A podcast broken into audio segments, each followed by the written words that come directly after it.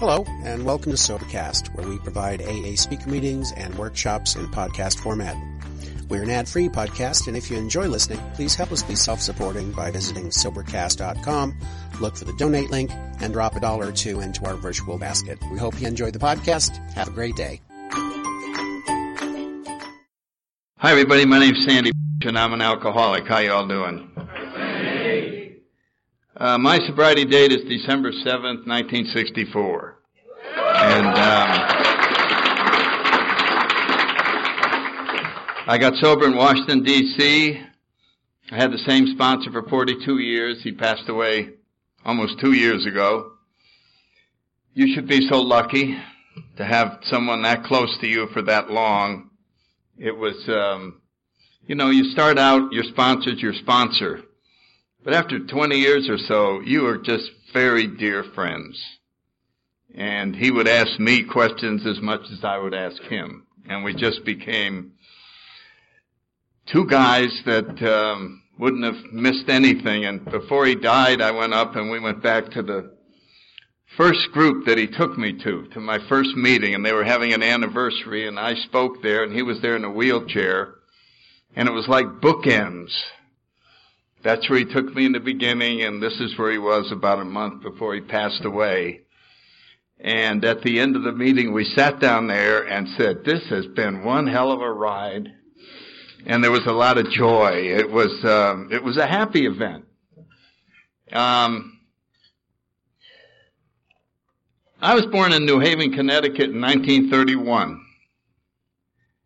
And the 30s is a long time ago. So I'm going to tell you a little bit about them. Because I'm getting old and I think back on things that um, some of us don't know anything about.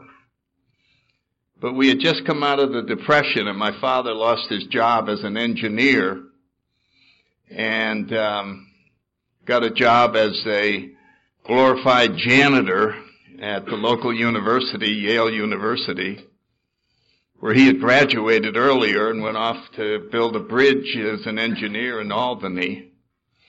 And my grandfather owned a chain of uh, men's clothing stores in New Haven and Bridgeport and Waterbury and in uh, 1928 he came up with the idea that we ought to sell clothes on credit. And you could buy a suit for $5 down and $5 a month till you paid it off. It was a revolutionary idea and it caught on big time until all the people that owed the money didn't have jobs anymore. So he lost all the stores. And my mother tells me that without missing a beat, and he had nine kids, he um, started riding the streetcar down to Winchester Rifle, working on the assembly line, and kept providing the food for all the kids. And he kept that up all the way through World War II, and um, never he never mentioned that he lost his clothing stores. He was just, this is what I do now. It's really amazing. Um, and my sister and I were, uh, my sister, by the way, has um, 31 years in AA. Up in, well, I'm at it. I've got, that's my only sister, but I've got six kids and 15 grandchildren, and two of my daughters are in AA, and one of my grandsons is in AA, so I've covered three generations. I hope everybody else is doing your share to make sure we have plenty of members.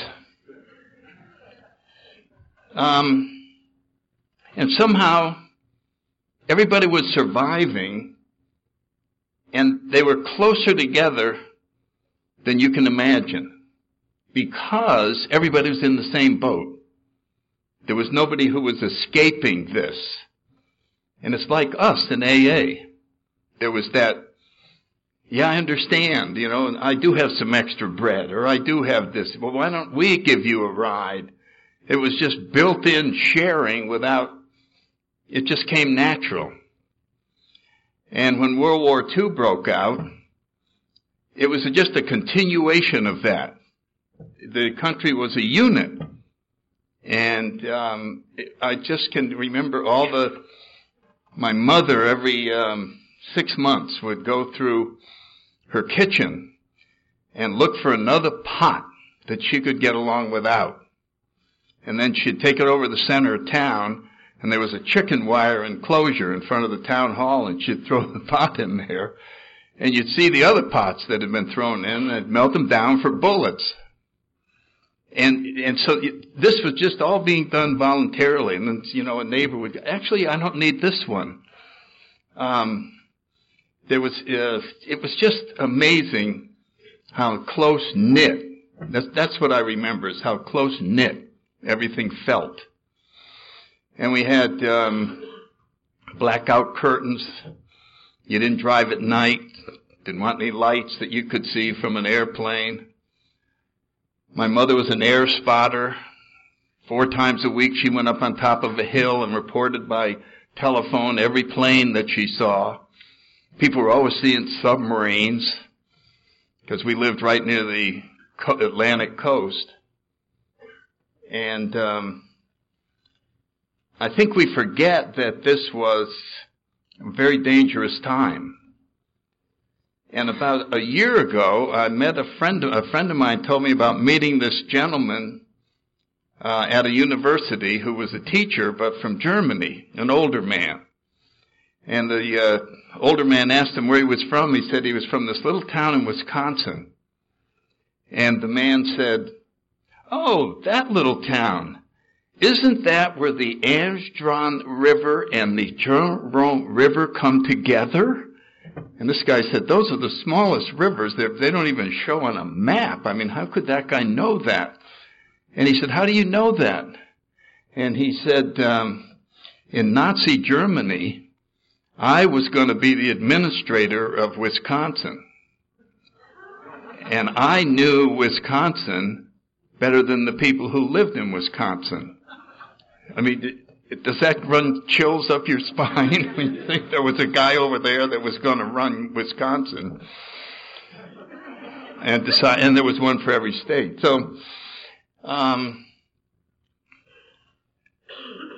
and I remember Churchill came over and thanked us for joining the war.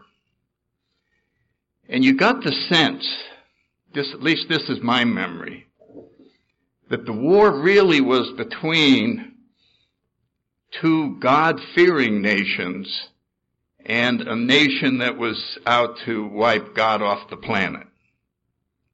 That was the perception then. That was, that's what, you know, the, the backbone of this country was the churches. And so that was the two armies that were lined up was that. And there was a tremendous, I remember my parents talking that we will win you know, this side will overcome. And um, the other thing I remember, there was a polio epidemic, and I was uh, 10, maybe 11. I was 1942, right in the middle of the war. And I was sent to a, um, and it hit a boys' camp I was in, and a whole bunch of the other kids got it. Some of them died. Some of them didn't get it real bad. I was in the middle with um, one leg and one arm that got paralyzed. And I was sent up to a crippled home in Newington, Connecticut. And eventually I was one of the small percentage that the Sister Kenny treatment worked for. And I got the use of my arm and leg back almost 90%.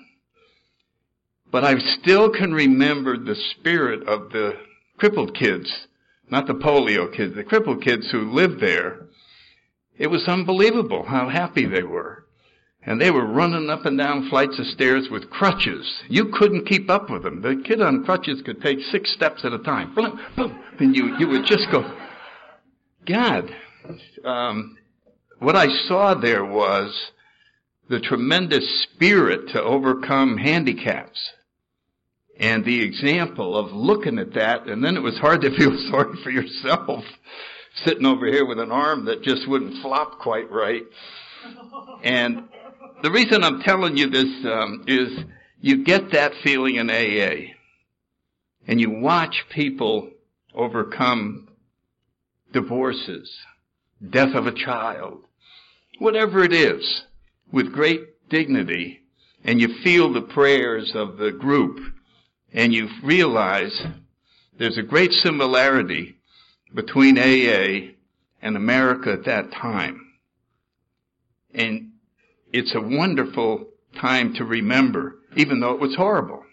You see what I'm talking about? I'm talking about here's this raging world war, and underneath it was this tremendous unity that made it not only tolerable, but actually taught us a lot of lessons. So I, I look back on it with um, almost a desire that it was still like that. But it's only like that when there's a big emergency. And that's what holds us together. I mean, I think the greatest strength that AA has is that they're still making booze. That's what really holds us together. I don't think I'll keep going here. And alcohol's walking around outside. If you knew, they probably haven't told you about this, but there's little half pints of vodka that circulate around the outside of the meetings. And they hide in the grass until someone comes out and says, ah, the hell with it. And then they jump up and go, hey, over here, over here. And you go, must be God's will. Look at that. A bottle of vodka. And then the bottle says, I understand you're not interested in AA. That's right. Well, maybe I can help you. Boom, boom, boom, boom. And he beats you up for a year or so and says, why don't you try it now? And uh, things look different. So there's something, as Bill said, we're like passengers on a ship that's been rescued. And uh, we all still need each other. And we still are. It's up to us to hold this thing together. That's why our first tradition is so powerful. Putting AA's interest, your home group's interest, ahead of your own. And you know, that's one that I think you don't hardly have to teach anybody. I remember as a newcomer, I'm a clown. I like to cut up and talk when you're not supposed to and interrupt and do all these things. And do you know that something told me not to do that here? There was something that told me, don't screw around in here. You really need this. Don't mess it. And, uh, and you can sense it. You know what I mean? You just, you really hardly have to tell anybody that. That if this group doesn't survive, you don't survive. So it brings us together by necessity until we find out how wonderful it is to be together by choice. And that's that beautiful feeling of being not separate, as was so eloquently pointed out earlier, but a part of. And if there's anything that I've seen after 43 years, I see in this room that if I were to harm one of you, it would hurt me because I'd be harming myself. It used to be a theory, but now I see it. I see it just as clear as a bell, and I wonder how I could have ever missed the fact that we're all part of something instead of being a separate something. And that's what we, what the steps clarify. And Chuck's um, phrase, a new pair of glasses, really says it all. We simply see everything differently. And when you see the world as a happy place with loving people in it, full of joy, there's nothing for alcohol to fix. And it's real easy to not drink because you're already happy sober. And the trick is to do that, which we don't know how to do before we get the help of the steps. And I want to talk about the program, but I'll tell you a little bit about my uh, story. In spite of all that unity, and in spite of being brought up in the Catholic Church, and my, everybody took care of me, I'm in this small family. I felt I didn't belong. I don't know where that stuff comes from, but a lot of alcoholics have that. There's four of us at the table, the three of them, and me. I don't know why I had that. I just had that. And the only two places I ever belonged was the Marine Corps and AA. And boy did I, I just loved them both. Um, my sister and I sat in the front pew in the same church, listening to the same priests and nuns and Latin and incense and all of that. She still goes because it's so friendly and comforting. I saw something similar to Auschwitz. I saw little Nazi Gestapo nuns that were out to get me and taught me about terrible, horrible things that were going to happen. I saw confession as a place where they're gathering evidence for later when they're going to hang you. I mean, I just saw everything wacky. Um, and of course, it scared me. But that was not what was there. That was incorrect. So I had no comfort from the idea of a God or anything. And as soon as I was on my own, I just stopped going.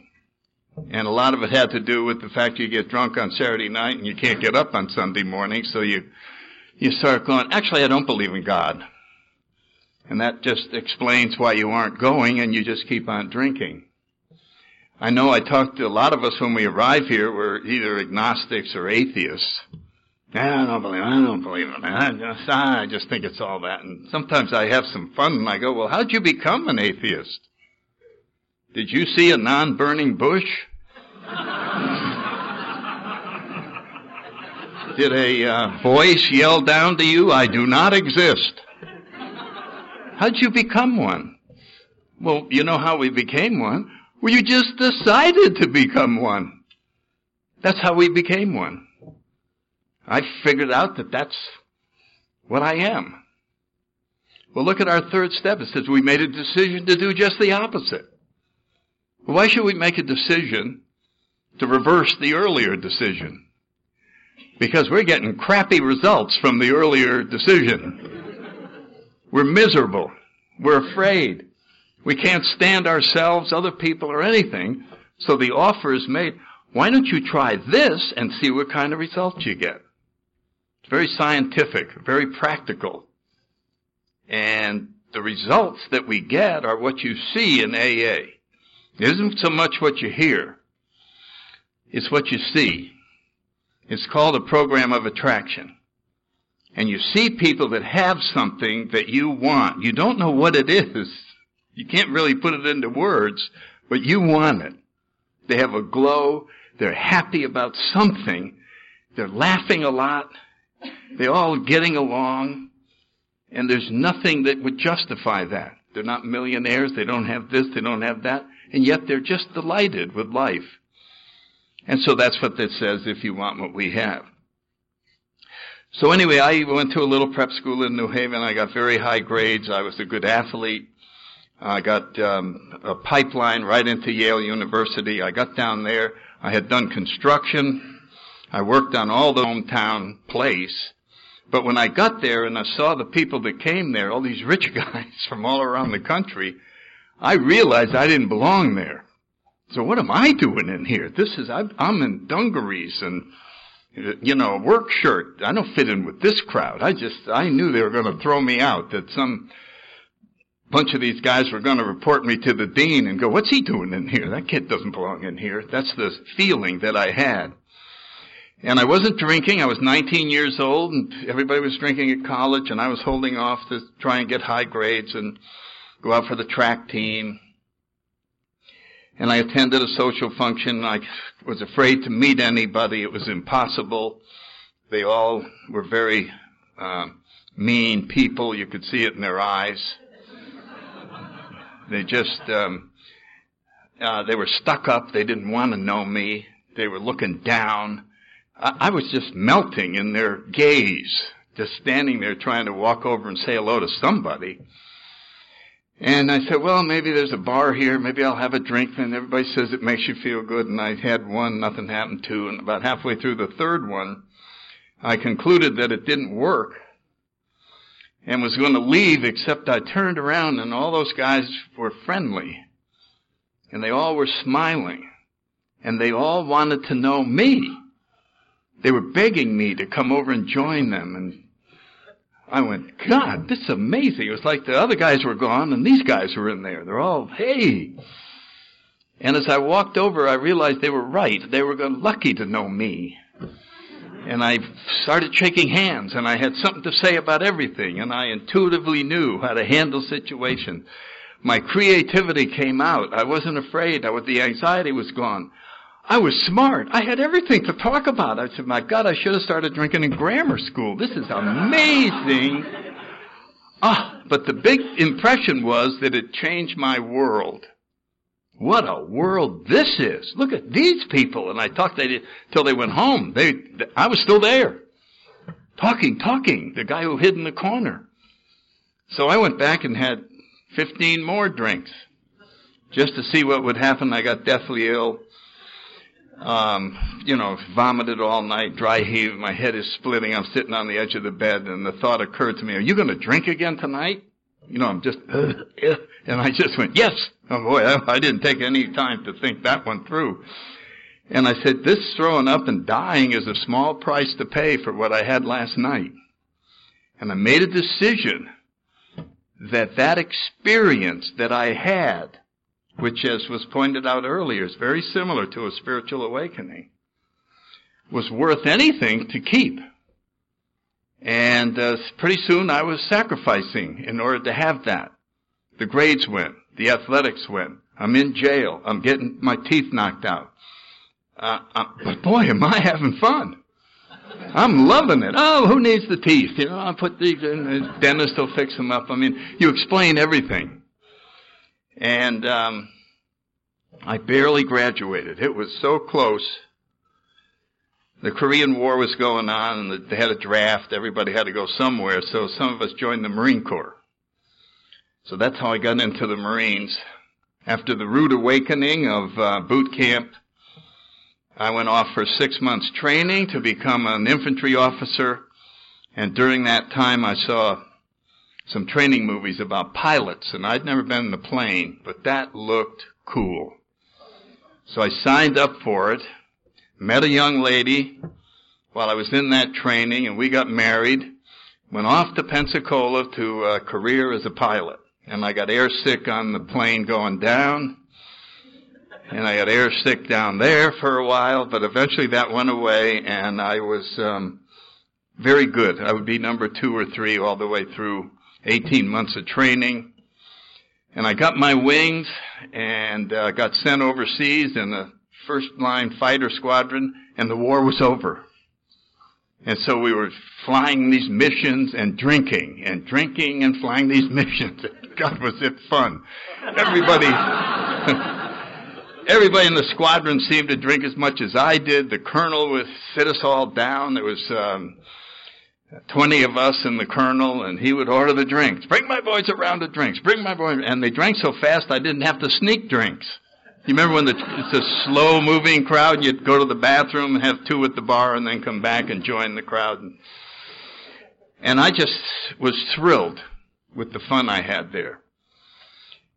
And before I came back, one of the majors was talking about how he wanted to get his own squadron in a couple years and he wanted all the best pilots. And he looked at me and said, and I want you. And then he said, but I wouldn't let you drink.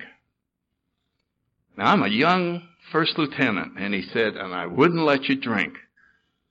And I didn't ask him. I pretended I didn't hear that. And it wasn't until I got to AA that I realized that even in the middle of very heavy partying Marine pilots, my drinking scared him. I was doing something they weren't. They were just getting drunk all the time. I was drinking with an intensity that he could see. He could see that this was a necessity and not a choice. When they came back to the States with their family, they just slowed down and adjusted to what was ever, whatever was socially acceptable. I came back and kept right on the same path. And I ended up with 14 years as a, I was making a career. I loved it, so I got a regular commission and I was a forward air controller with the 7th Marines and flight instructor. And at the end, I was in a photo squadron during the Cuban Missile Crisis, very elite squadron at Cherry Point, North Carolina. And it was then that the disease decided was, we're going to um, up the ante. And I started having withdrawal symptoms in the plane because I would not drink for 12 hours and I'd start going into alcoholic withdrawal. I didn't know what it was, but it would be um, heart palpitations and my vision would start to go. I'd sweat, um, real anxiety. I'd just be, God, I don't know if I can stay in here. And I'd fly with my hand on the ejection seat. Well, maybe I can punch out. I mean, it was really terrifying, but I kept that up for about seven months. I just kept getting back in and going up. And uh, there was sometimes when I just um, I just didn't want to go. It was too it was too hard. But somehow I was flying good missions. The, the colonel liked me, and you know, so things are going. And um, I was on a cross country with three other airplanes in a different plane. This was not the photo plane; it was the radar plane. There's the radar guy in the right seat. And we were about half hour into that flight, and I said, I'm out of here. I mean, I just like that. I'm out of here. You know how you have to bolt out sometimes? You can't stay where you are. You're just going to, I got to go. I got to go. It's not easy to go out of the plane. You know what I mean? And we had another hour and a half to go. And I said, I can't, I can't make an hour and a half. And I couldn't remember how you got out of this damn thing. It didn't have an ejection seat. It had a chute that came up then, then some kind of a ramp opened up and you slid out the bottom. It was a real antique. And I'm trying to figure that door out and then I went, geez, this guy doesn't know how to fly. I can't go out and then he'll be going, hey, where the hell? so,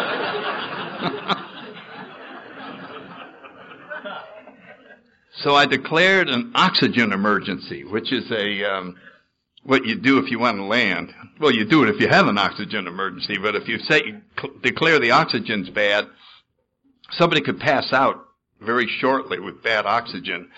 So they pick a field and we all landed and we went to the club and I got drunk and felt better. The test showed there was nothing wrong with the oxygen. And I told the flight leader, I said, I ain't doing this anymore. And they retrained me, broke my heart, and they retrained me in something else because you got to have a specialty. It took about three months. And during that three months, I was sitting at this desk in that squadron watching people look at my office with disgust. This guy can't hack it. All I felt was three months of shame. And finally I got my orders and became an air traffic controller, which is um, unbelievable.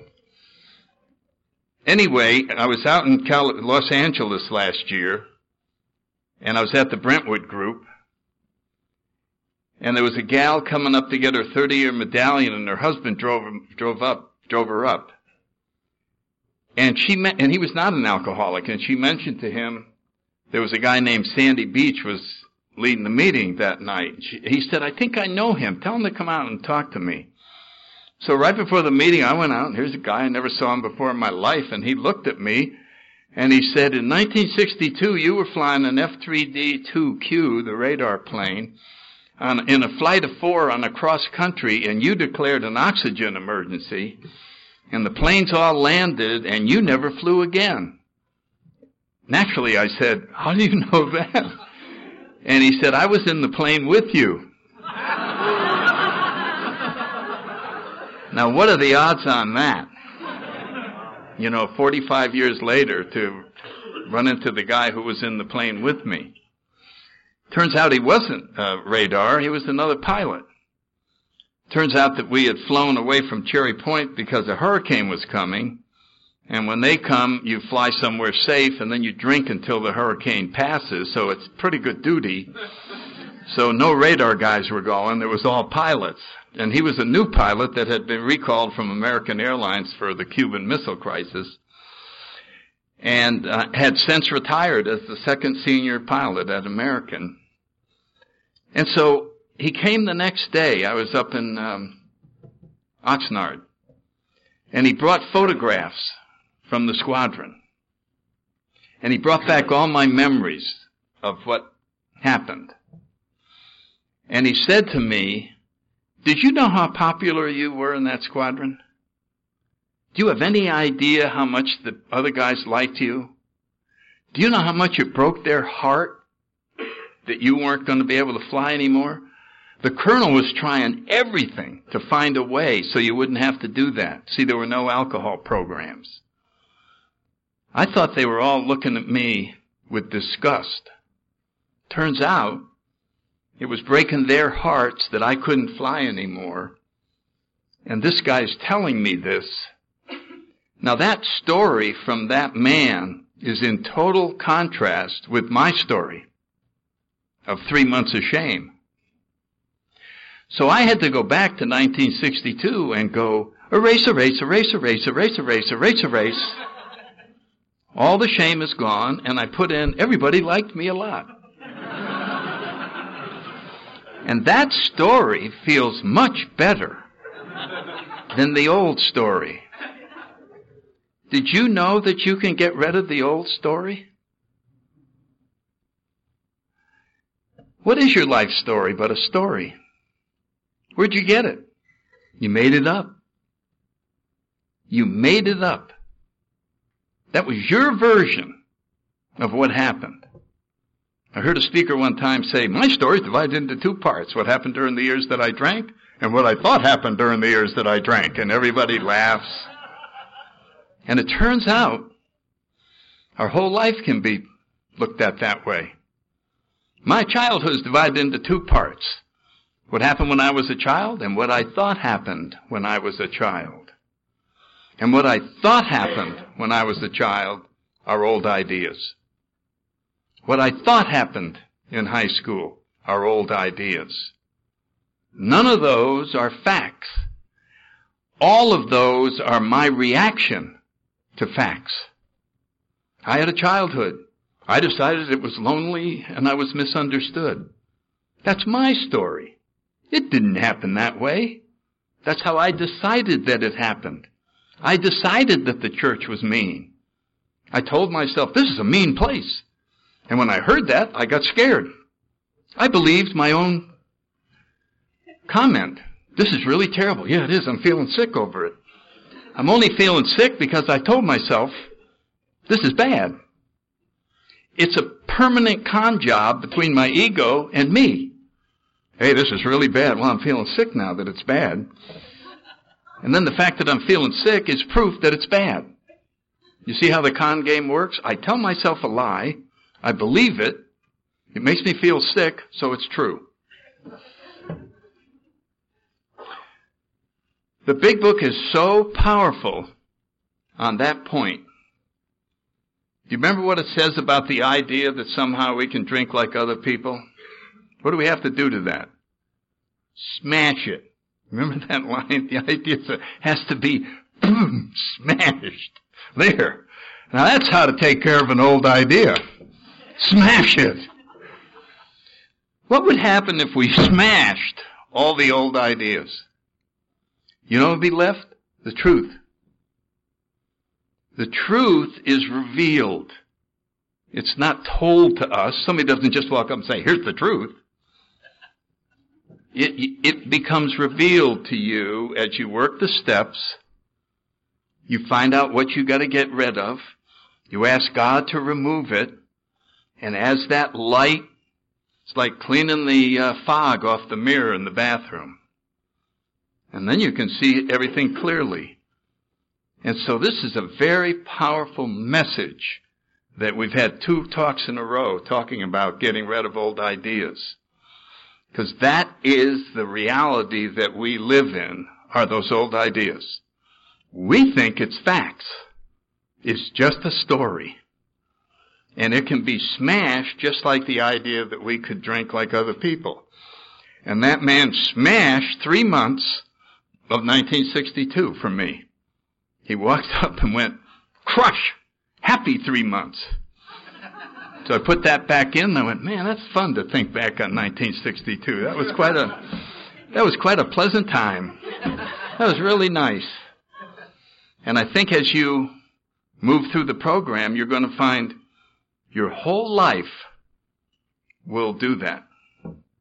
And you won't be holding anything that is uncomfortable, that's making you sad or mad or frightened. Now our ego doesn't want to let go of certain things. Oh, now that guy did, what that guy did to me in high school will never be forgiven. Really?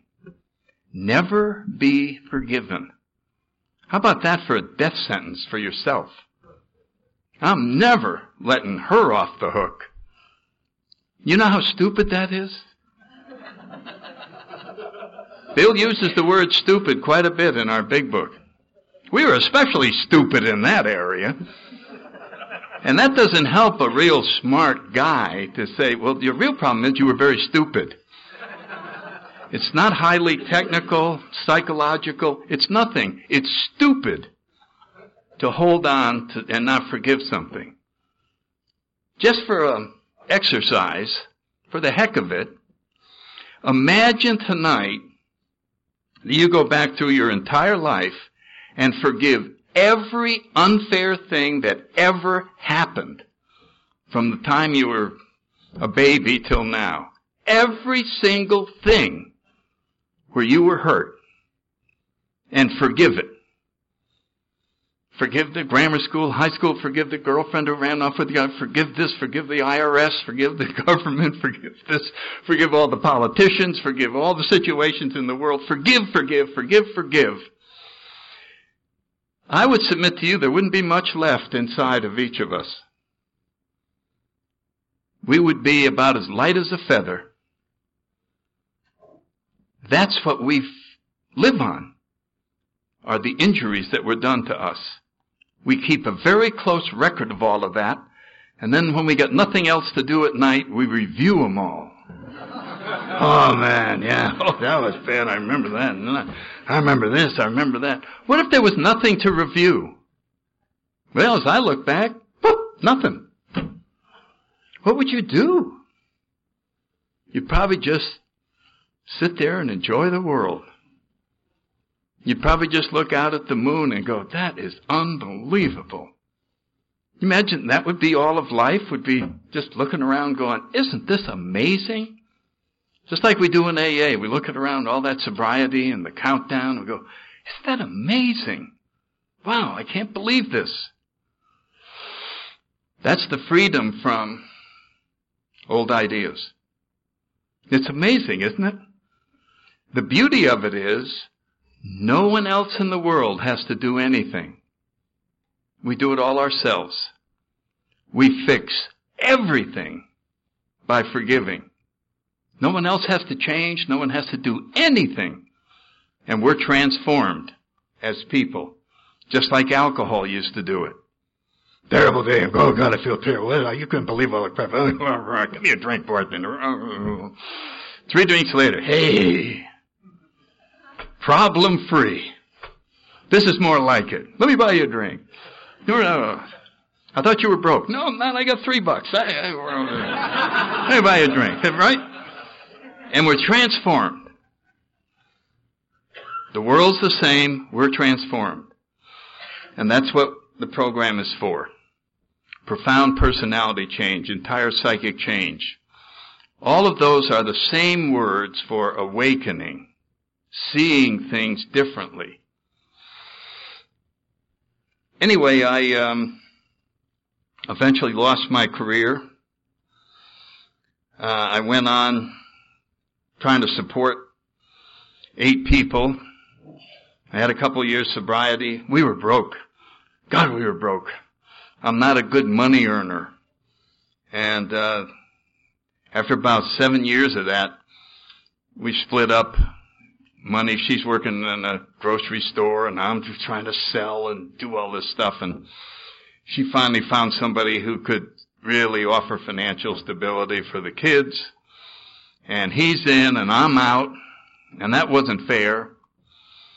And um, there was all kinds of periods of adjustment and this and that.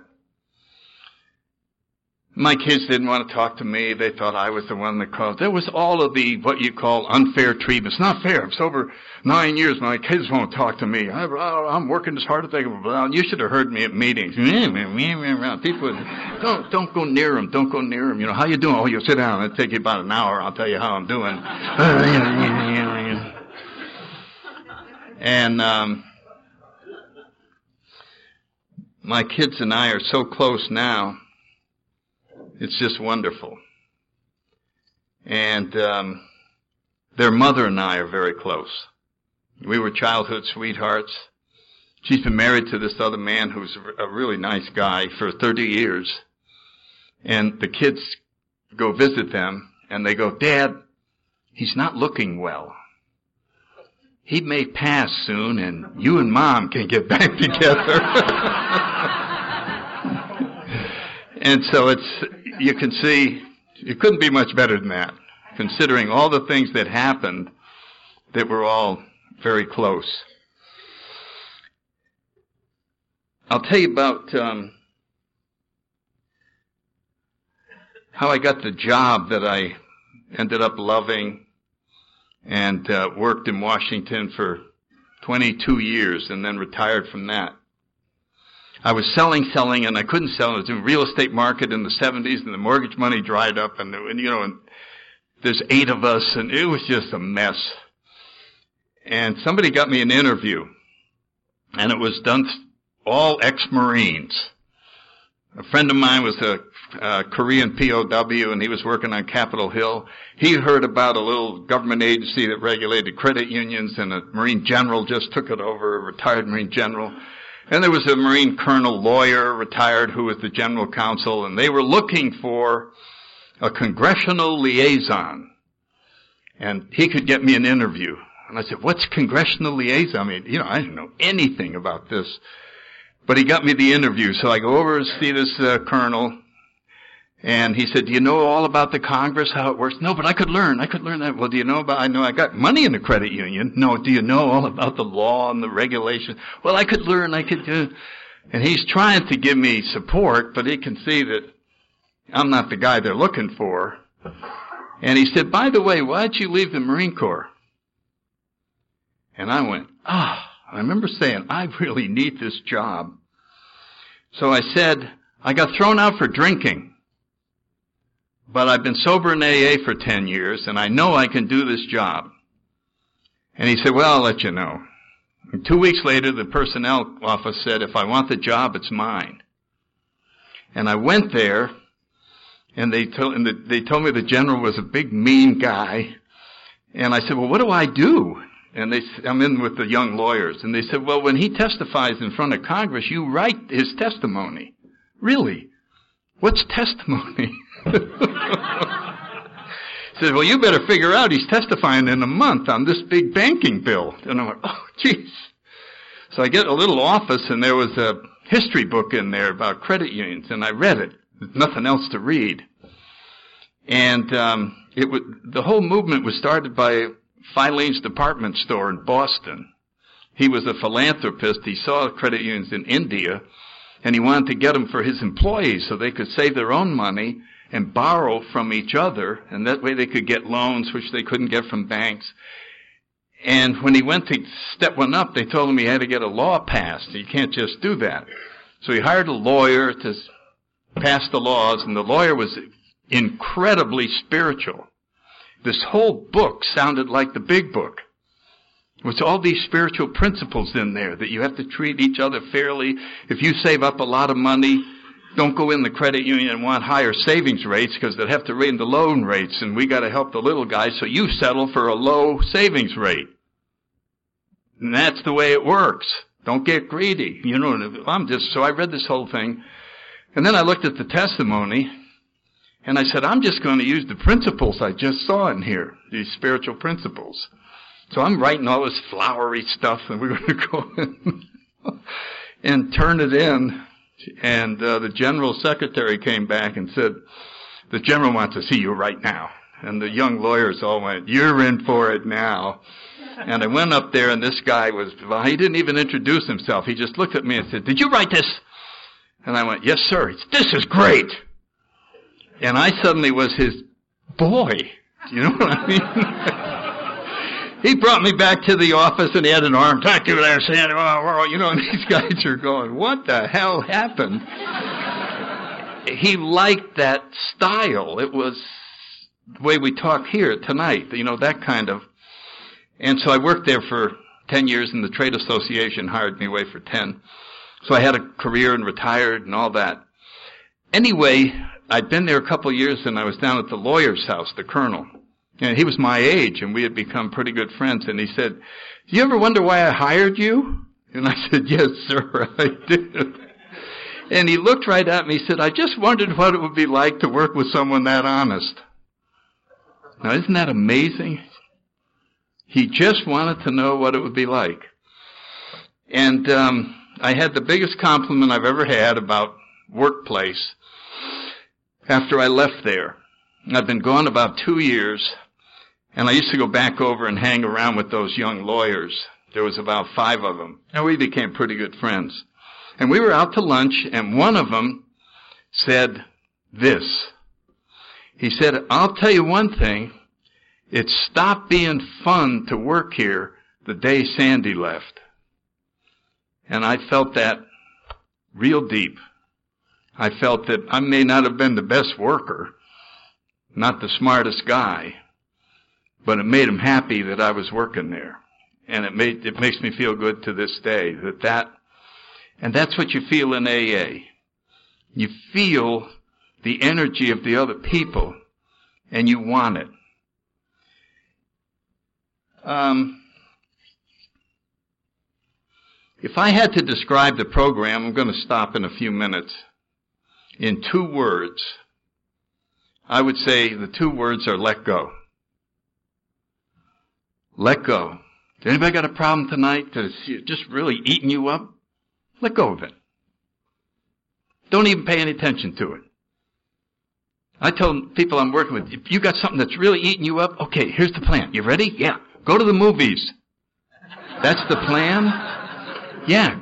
Go to the movies. Go to, here's the paper. You see some, yeah, that would be fun. Go to that movie. Go there, buy the ticket, look on the ticket before you go in, see how long the movie is, two hours and 31 minutes. Then go out front and ask God if He can watch everything for two hours and 31 minutes. that you'll be back and collect all the crap in two hours and 31 minutes. And then you go in and you get popcorn, Coke, you get a good seat, and there's previews, there's everything. Yada, da, da, da. Just like when you were in high school. And we go, oh man, I love this movie, I love this movie, I love it. And all you do while you're in there is watch the movie. That's it.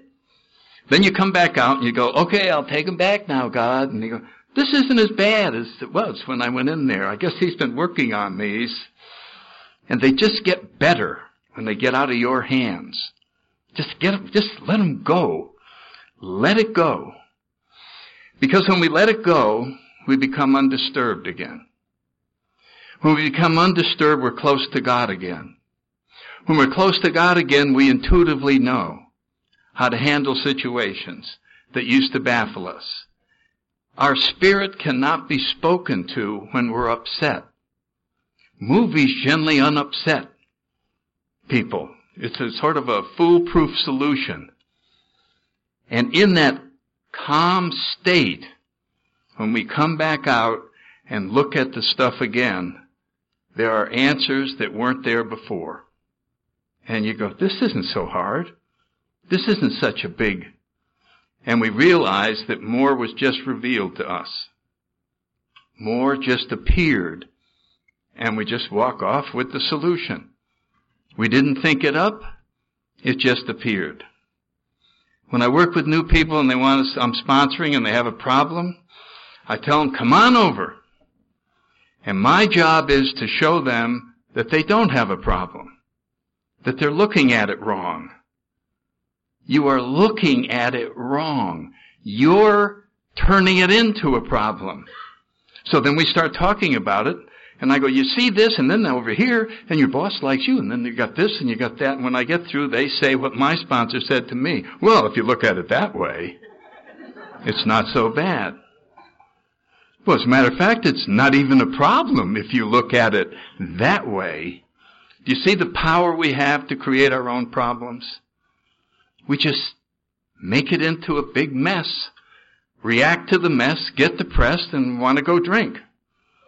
And so that's why we need each other. To see what we can't see.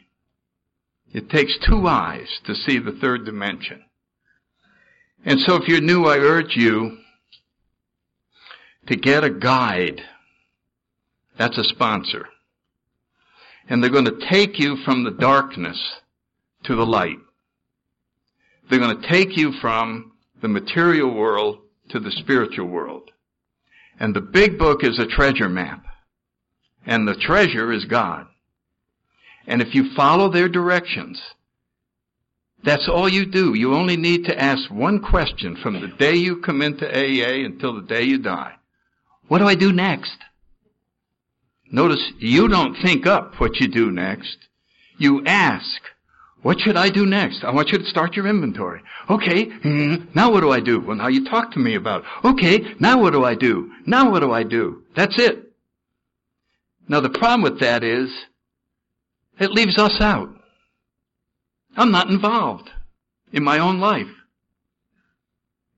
That's my whole secret now. I'm happy almost all the time. I try not to get involved at all in my own life.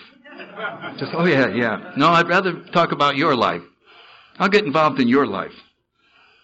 And it just seems to get straightened out. It just seems to turn out just fine without me being involved in it. So we start out with a sponsor who is handling everything. And then we realize we can turn it over to God who is the big sponsor. And in the final analysis, we're just supposed to watch it. We're just supposed to take it all in. We're supposed to look at this amazing universe that God put here for us to enjoy and say the prayer that I think makes God the happiest. And this prayer is, wow! That means that I just stopped and looked at it and went, wow, this is amazing. That's all. Now, isn't that a simple way to live? Could that be true? That that's all we're supposed to do? What if it was true? What if it was all going to be just taken care of and you just are supposed to watch it like a movie? Wouldn't that be something? Think about it. Thank you.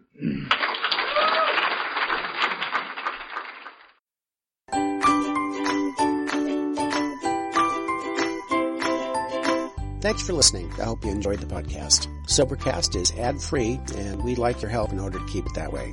So if you'd like to help us be self supporting by pledging a dollar to a month, visit Sobercast.com and look for the donate links. Thank you very much.